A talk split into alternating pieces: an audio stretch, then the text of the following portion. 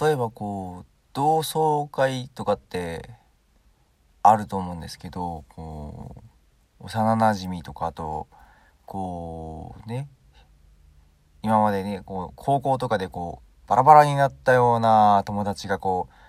急にね、えー、何年かして中学校からごねんぶりぐらいとかでね会うじゃないですか。会ったり、あとはこう今時 エスエヌエス とかでね、 Facebook とかでこう友達をこうお友達何やってんのかなってこう見るじゃないですか。そうするとあのこうなんかねすごいことやってたりするじゃないですか。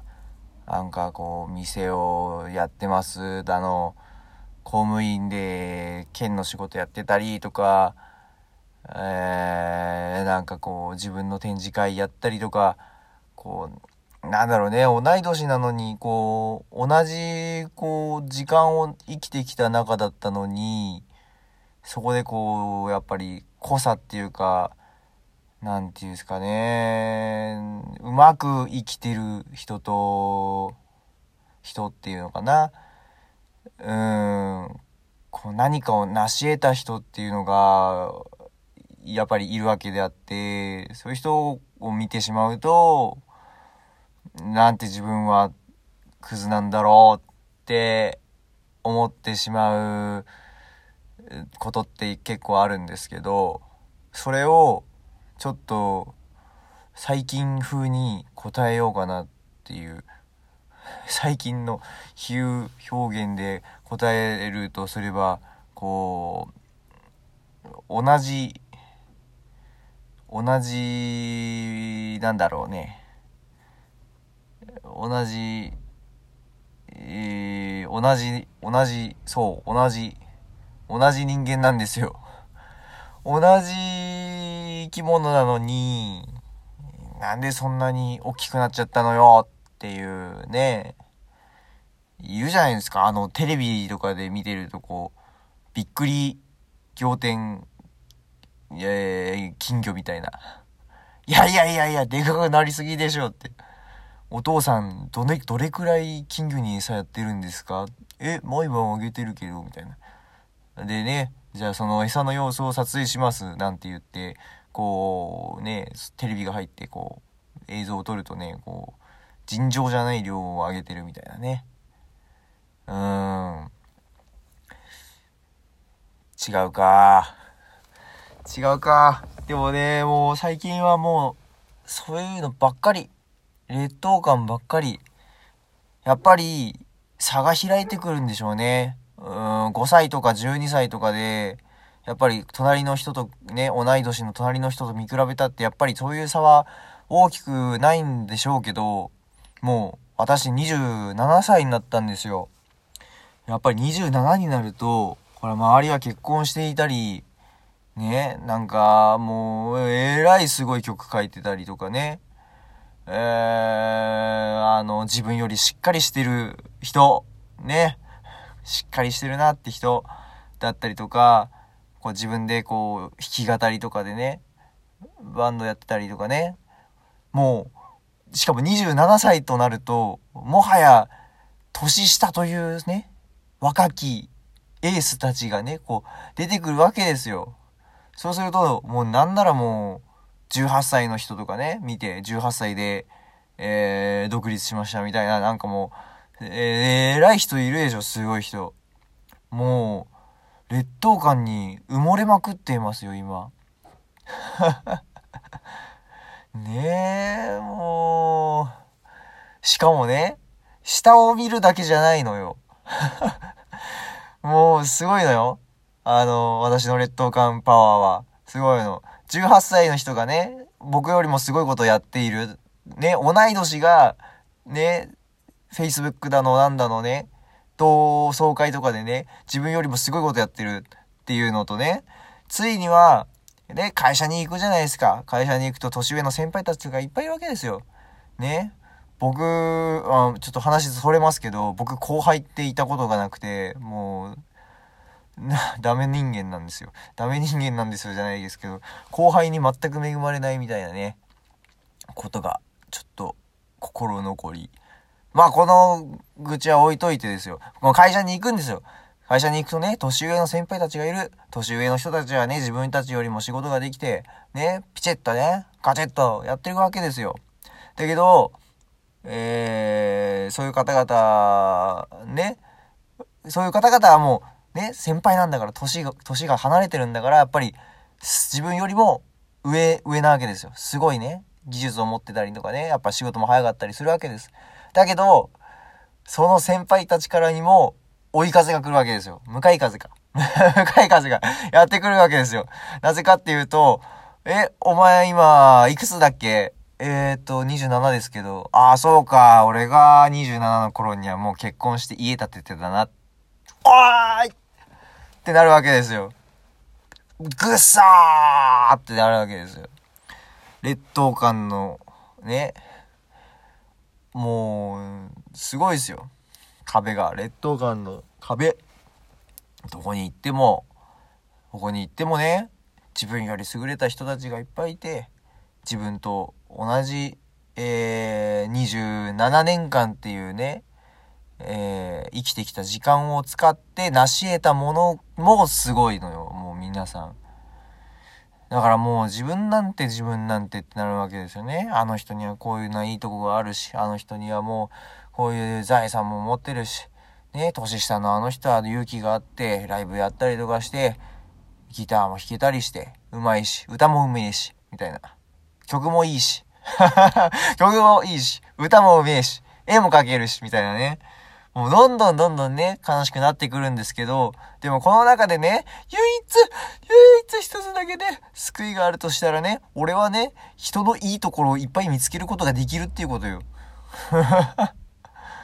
もうそれだけ、なんかね、やっぱ自分と、自分と比べる、自分がね、あまりにも、小さい人間だから、おっきい人はよりおっきく見えんのよ。なんなら、ね、僕の身長がひゃくななじゅっセンチなんですけども、なんならね、もう、にひゃくメートルぐらいの人たちっていっぱいいるわけですよね。例え話ですけど、僕がひゃくななじゅっセンチだとして、もうにひゃくメートルぐらいのでかい人たちってもういっぱいいんの、世の中に。いっぱいいるし、年下なのにそんなにでかい人もいっぱいいんの。だけど、にメートルの人、ね、にひゃくメートルの人から見たら、にメートルの人と、いちメーターななじゅうのね、僕みたいな人、ひゃくななじゅっセンチの僕みたいな人なんかね、大体一緒に見えちゃうんでしょうけども、でも、僕からしたら、あの、にひゃくメートルの大きい人も、にメートルの大きい人も、大きいのよ。大きい、大きいし、いいとこも。まず背が高いっていうね。もう、まず背が高い。お、もういいとこ、み、ばっかり見えちゃう。だけど、そうやってにひゃくメートルぐらいのね、ちょっとね、もしかしたら天狗かもしんない。鼻が高い、もう調子に乗りまくっている、人生で挫折なんかしたことは一度もないみたいな人がね、いたりすると、もう、何も見えないのかもしんない。ね。うん。いちメーターななじゅうの人も、にメートルの人も、ね、ちょっと、どこがいいんだか何もわからんみたいな人になっちゃうかもしれない。うん、だからもう自分のそのね、人のいいところを知ることができるっていう力を信じて、えー、なんか生きていこうかなって思うんですけど、うーん、そんな感じで最近はもう劣等感に溢れていて、もうなんかラジオもラジオじゃなくなってきた、愚痴みたいになってきた、そんなことで、えー、その辺の人の生活日記、えー、楽器はね、あー、悲しいよ、悲しいよ、その辺の人は、その辺の人以下なんだ、本当は、その辺の人はその辺の以下なんだ、うー、もう一回仕切り直して、その辺の人の生活日記。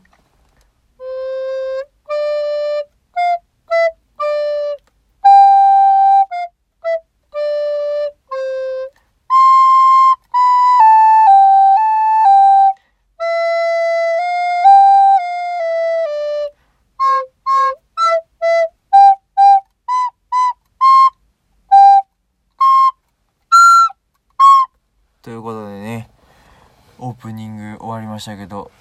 えー、私一般人その辺の人です一般人ですその辺の人ですえー、一般人ではあるんですけどね、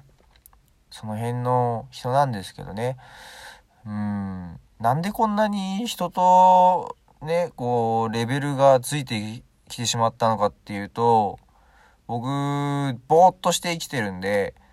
えー、チコちゃんに怒られるぐらいね、ぼーっと生きてんじゃねえよって言われるぐらいぼーっとして生きてるのと、あとね、もう一つはね、すげえ落ち込みやすいのよめちゃめちゃ落ち込みやすいんですよ、私。だからあの落ち込み一回ねぐさって刺さると、もうずっとにじかんぐらいはもう立ち直れないわけですよ。だからにじかんはぼーっとしてる、気持ちが戻るまで。えー、わかります皆さんもそういう風に生きてはいけないですからね。落ち込んだー落ち込んだーって言ってるだけでにじかん経ってるんですから、僕みたいなやつになっちゃいけない。うん。落ち込んじゃダメなんだよ。いや、よくね、怒られたのにお前反省してんのかって。いや、全然、あの、反省してますよ、みたいな軽い人いるじゃないですか。で、あれが正解なのよ。いいのよ。落ち込んじゃダメよ。落ち込んで何もしないなんてダメ。そしたら俺みたいなつまらん人間になるから。お前の人生つまんなそうだなって言われたの僕何歳か知ってます？もうじゅうはっさいの時には友達にお前の人生つまんなそうだなって言われてたんです。こんなに悲しい話をいっぱいし続けてはいけない。これはもうに部に分かす、分かれるしかない。次回もそういう話をしようと思ったけども、そんな話は悲しすぎるから、次は次こそね、俺はチコちゃんとカネオくんの話がしたいんだ、とにかく。だからさっきまで落ち込んでたんで、ちょっと今回はそういう話できなかったですけど、次からはチコちゃんとカネオくんの話をしてみんなで大いに盛り上がろうじゃないですかね。というわけでおしまい。今日は最後まで聞いてくれた人はとても優しい人だと思います。ありがとうございます。本当にごめんなさい。友達友達かな身内の身内の方なのかな。なんかね、ちょこちょこ聞かれてるみたいなんでね、Spotifyか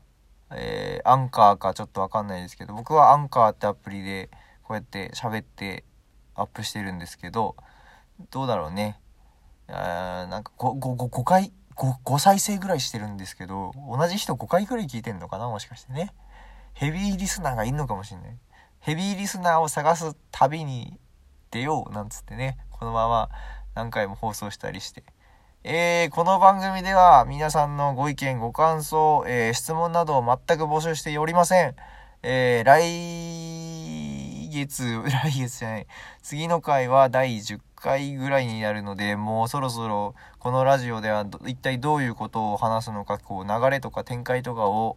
えー、きっちりと決めて、えー、いきたいと思いますが、えー、チコちゃんとカネオくんの話をしたくなって、もしかしたらしないかもしれない。うん。うん、どうだろう。というわけで、また会いましょう。お腹が空いている私。